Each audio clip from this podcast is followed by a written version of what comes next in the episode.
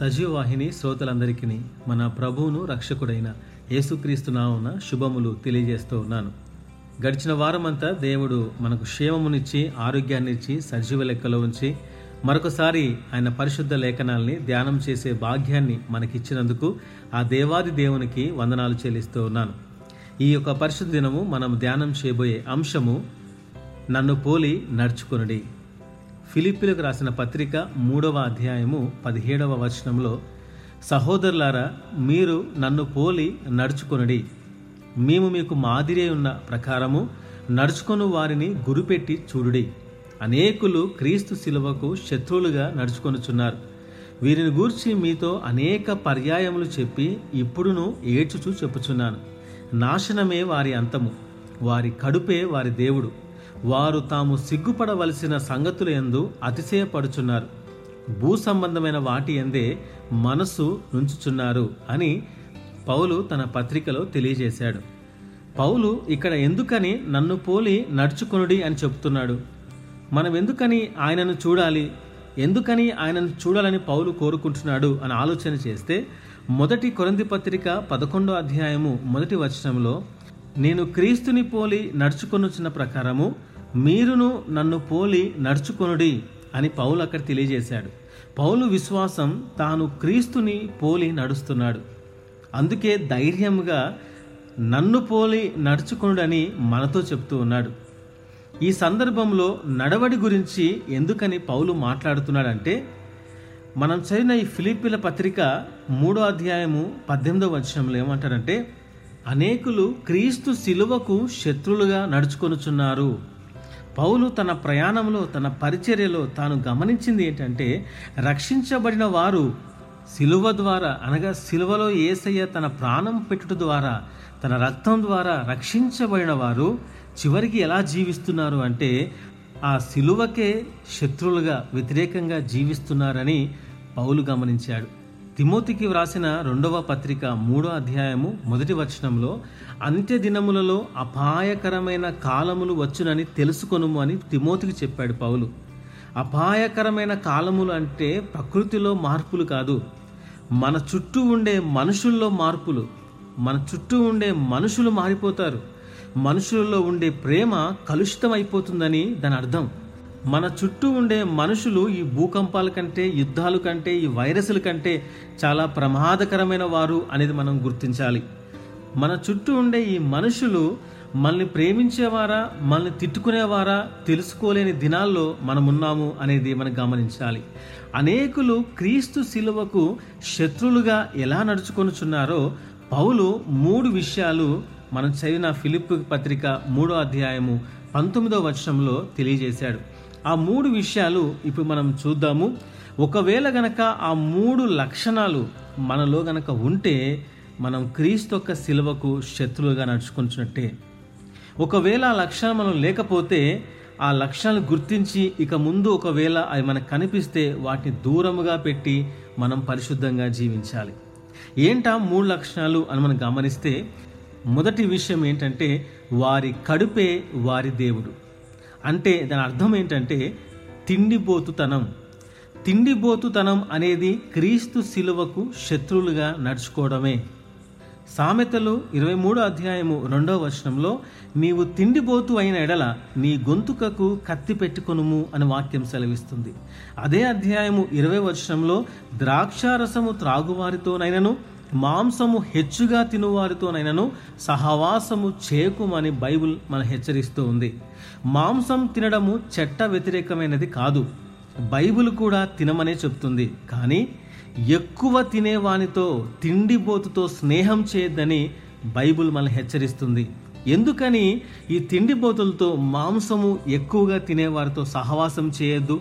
వారి వల్ల మనకు కలిగే నష్టము ఏంటంటే ఈ మాంసం ఎక్కువ తినేవారు ఈ తిండిబోతుల్లో ఒక లక్షణం ఉంటుంది ఏంటంటే అత్యాశ. వీరిలో ఉండే అత్యాశ అది ఏం చేస్తుందంటే ఇతరుల్ని మోసం చేస్తుంది. వీరి మాటలు ఎలా ఉంటాయంటే మృదువుగా ఉంటాయి కానీ అవి చాలా మోసపూరితమైనవి. కాబట్టి ఇలాంటి వారు ఏమి చేసినా కూడా వారు మంచిగా మాట్లాడినా ప్రేమగా మాట్లాడినా మనకి సహాయం చేసినా వారు మనతో పాటుగా వచ్చినా అది వారి కడుపు కోసమే చేస్తారు తప్ప మన మేలు కోసం చేయరు. అందుకే పౌలు వారి కడుపే వారి దేవుడు అని చెప్తున్నాడు. వీరు దేవుని కోసం బ్రతకరు. వారి కడుపు కోసమే బ్రతుకుతారు. వారి కడుపుని వారు పూజిస్తారు. వారి కడుపునే వాళ్ళు ప్రేమిస్తారు. వారి కడుపుని నింపుకోవటానికే వారు జీవిస్తారు. ఇది మనం గుర్తించాలి.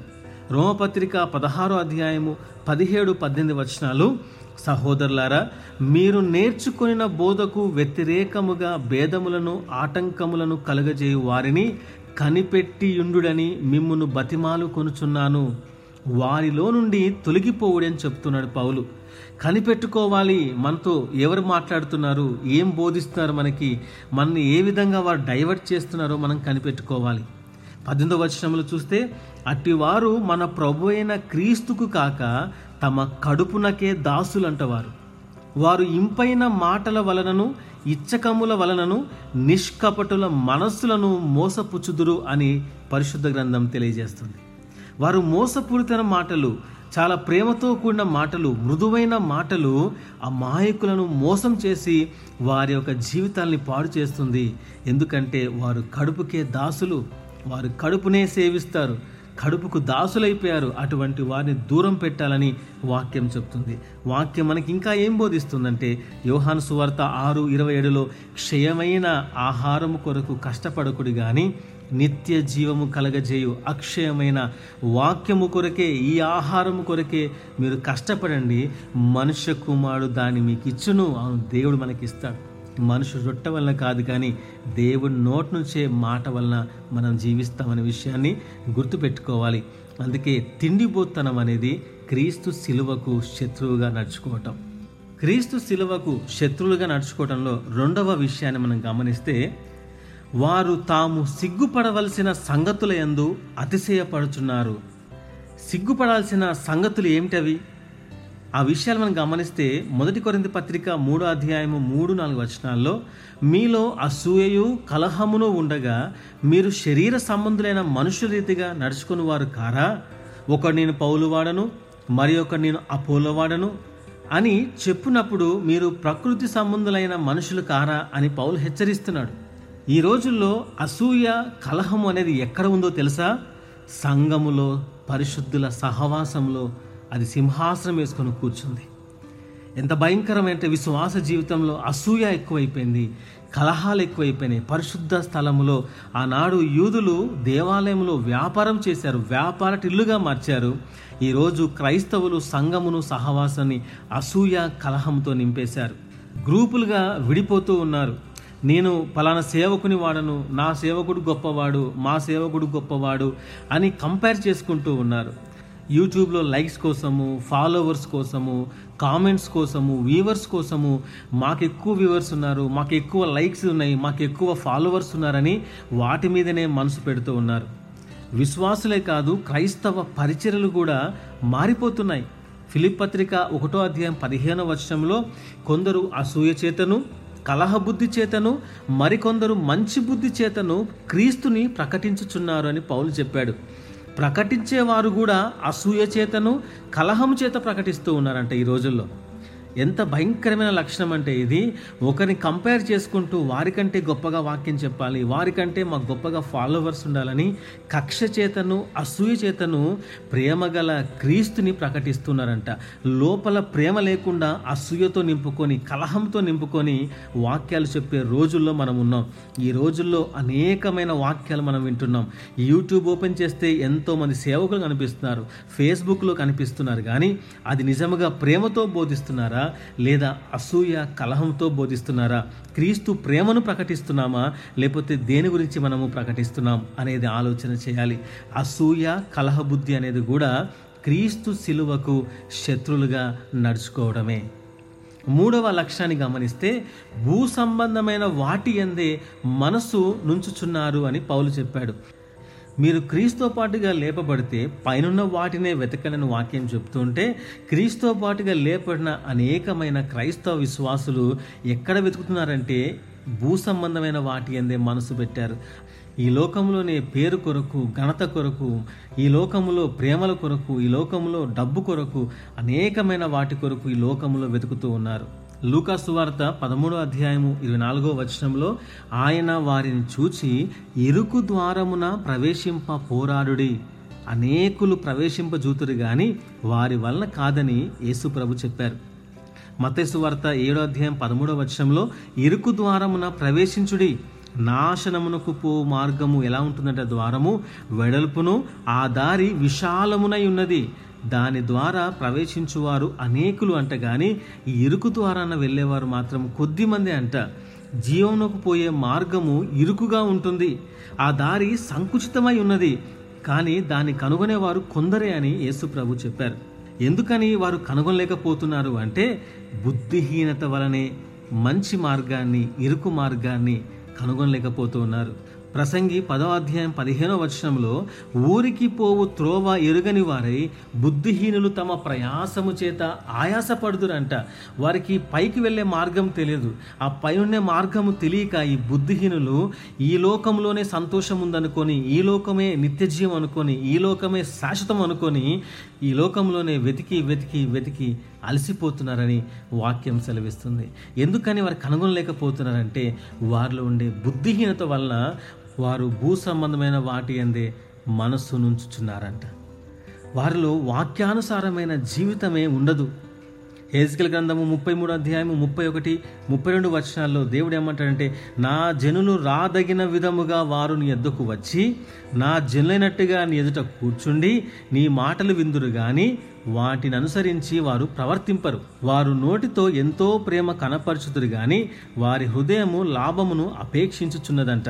ఈ జనులు ఎలా ఉన్నారంటే ఈ లోకంలో అనేకులు ఎలా ఉన్నారు అంటే వారు వస్తారు సంఘానికి వస్తారు వాక్యం వింటారు ప్రార్థనలు చేస్తారు ఉపవాసాలు చేస్తారు కానుకలు ఇస్తారు బలలో చేవేస్తారు కానీ వాక్యమును అనుసరించి ప్రవర్తింపరంటవారు. అలాంటి వారికి బోధకులు ఎలా ఉంటారంటే వాద్యము బాగుగా వాయించచ్చు మంచి స్వరము కలిగిన గాయకుడుగా ఉన్నారు అని వాక్యం సెలవిస్తుంది. వారు నీ మాటలు వింటారు కానీ వాటిని అనుసరించి నడుచుకొనరంట. నీకు అనేకులు వస్తారు వాక్యాలు వింటారు అన్నీ చేస్తారు కానీ ఆ వాక్యము హృదయంలో నాటబడదు. నాటబడినా కూడా ఆ వాక్యము ఫలించదు. సొంత క్రియలు స్వనీతిని వారు ఆధారం చేసుకొని వారు ముందుకు వెళ్తారు. నీతి కారణమైన నియమమును వెంటాడినను ఆ నియమమును అందుకొనలేరు వారు. వారు విశ్వాస మూలము కాక క్రియలు మూలముగానైనట్లు దానిని వెంటాడిరని వాక్యం సెలవిస్తుంది. ఎందుకంటే వారు దేవుని నీతిని ఎరిగి కూడా తమ స్వనీతిని స్థాపింపబూనుకొనుచు దేవుని నీతికి లోబడనే వారు లోబడురని వాక్యం సెలవిస్తుంది. అందుకే వాక్యానుసారమైన జీవితం లేకపోవడం కూడా క్రీస్తు శిలువకు శత్రువులుగా నడుచుకోవటమే. ఈ లోక సంబంధమైన ఈ భూ సంబంధమైన వాటి ఎందు ఆనందించేవాడు అందులో సంతోషాన్ని వెతికేవాడు క్రీస్తు శిలువకు శత్రువుగా నడుచుకొనుచున్నాడు. అందుకే పౌలు చెప్పాడు కదా ఇలాంటి వారు అనేకులు ఈ లోకంలో ఉన్నారు. మన పక్కన ఉన్న వాడికి వైరస్ ఉందో లేదో మనం తెలుసుకోలేము. అలాగే మన చుట్టూ ఉండే వారిలో అవిశ్వాసుల విశ్వాసులో మనం తెలుసుకోలేము. వారి తిండిబోతుల లేదా మనం తెలుసుకోలేము. వారి నీతిమంతులా లేదా మనం తెలుసుకోలేము వారు ఎలాంటి వారో మనం తెలుసుకోలేము కాబట్టి ఈ వైరస్ బారి పడకుండా ఎటువంటి జాగ్రత్తలు తీసుకుంటున్నామో అలాగే ఇలాంటి భూ సంబంధమైన కోరికలు కలిగిన వారు ఈ తిండిబోతులు ఈ లోకంలో శరీర సంబంధమైన వాటి అందు అత్సహించే వారి మధ్యలో మనం ఉన్నప్పుడు అవి మనలో రాకుండా మనం కూడా జాగ్రత్తలు తీసుకోవాలి. పౌలు చెప్పినట్టుగా పౌలు క్రీస్తుని పోలి నడుచుకున్నాడు. అందుకే ధైర్యంగా నన్ను పోలి నడుచుకోండి అని చెప్పాడు. ఈరోజు మనము క్రీస్తుని పోలి నడుస్తూ ఉన్నామా అనేది మనం ప్రశ్నించుకొని ఒకవేళ గనక ఈ లక్షణాలు మనలో ఉంటే ఇప్పుడే ప్రభు నన్ను క్షమించు అని వాటిని తీసేసుకోవాలి.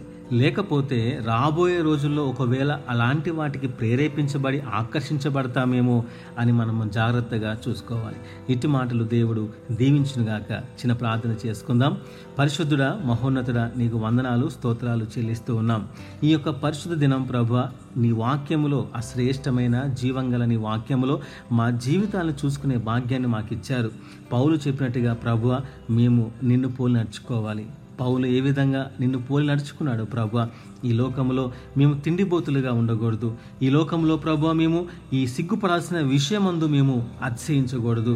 ఈ లోకంలో ఈ భూ సంబంధమైన వాటి అందు మా మనసు ఉంచకూడదు ప్రభు మేము నీ సిలువకు శత్రువుగా నడుచుకోవద్దు కానీ అనేక ప్రాంతాల్లో అడుగు పెట్టిన ప్రతి స్థలంలో నీ సిలువను స్థాపించే విశ్వాసులుగా వీరులుగా మేము ఉండాలి. అట్టి కృపను దయచేయమని ఎవరైతే ఈ ప్రార్థనలో ఏకీపిస్తున్నారో వారి అవసరాలన్నీ కూడా ప్రభా నీ కృపలో తీర్చండి. నీ కొరకు బలమైన వీరులుగా సాక్షులుగా వారు ఉండులాగున నడిపించి ముద్రించమని మీకే మహిమ ఘనత ప్రభావం చెల్లించుకుంటూ ఏసునామను ప్రార్థిస్తున్నాం తండ్రి. ఆమెన్.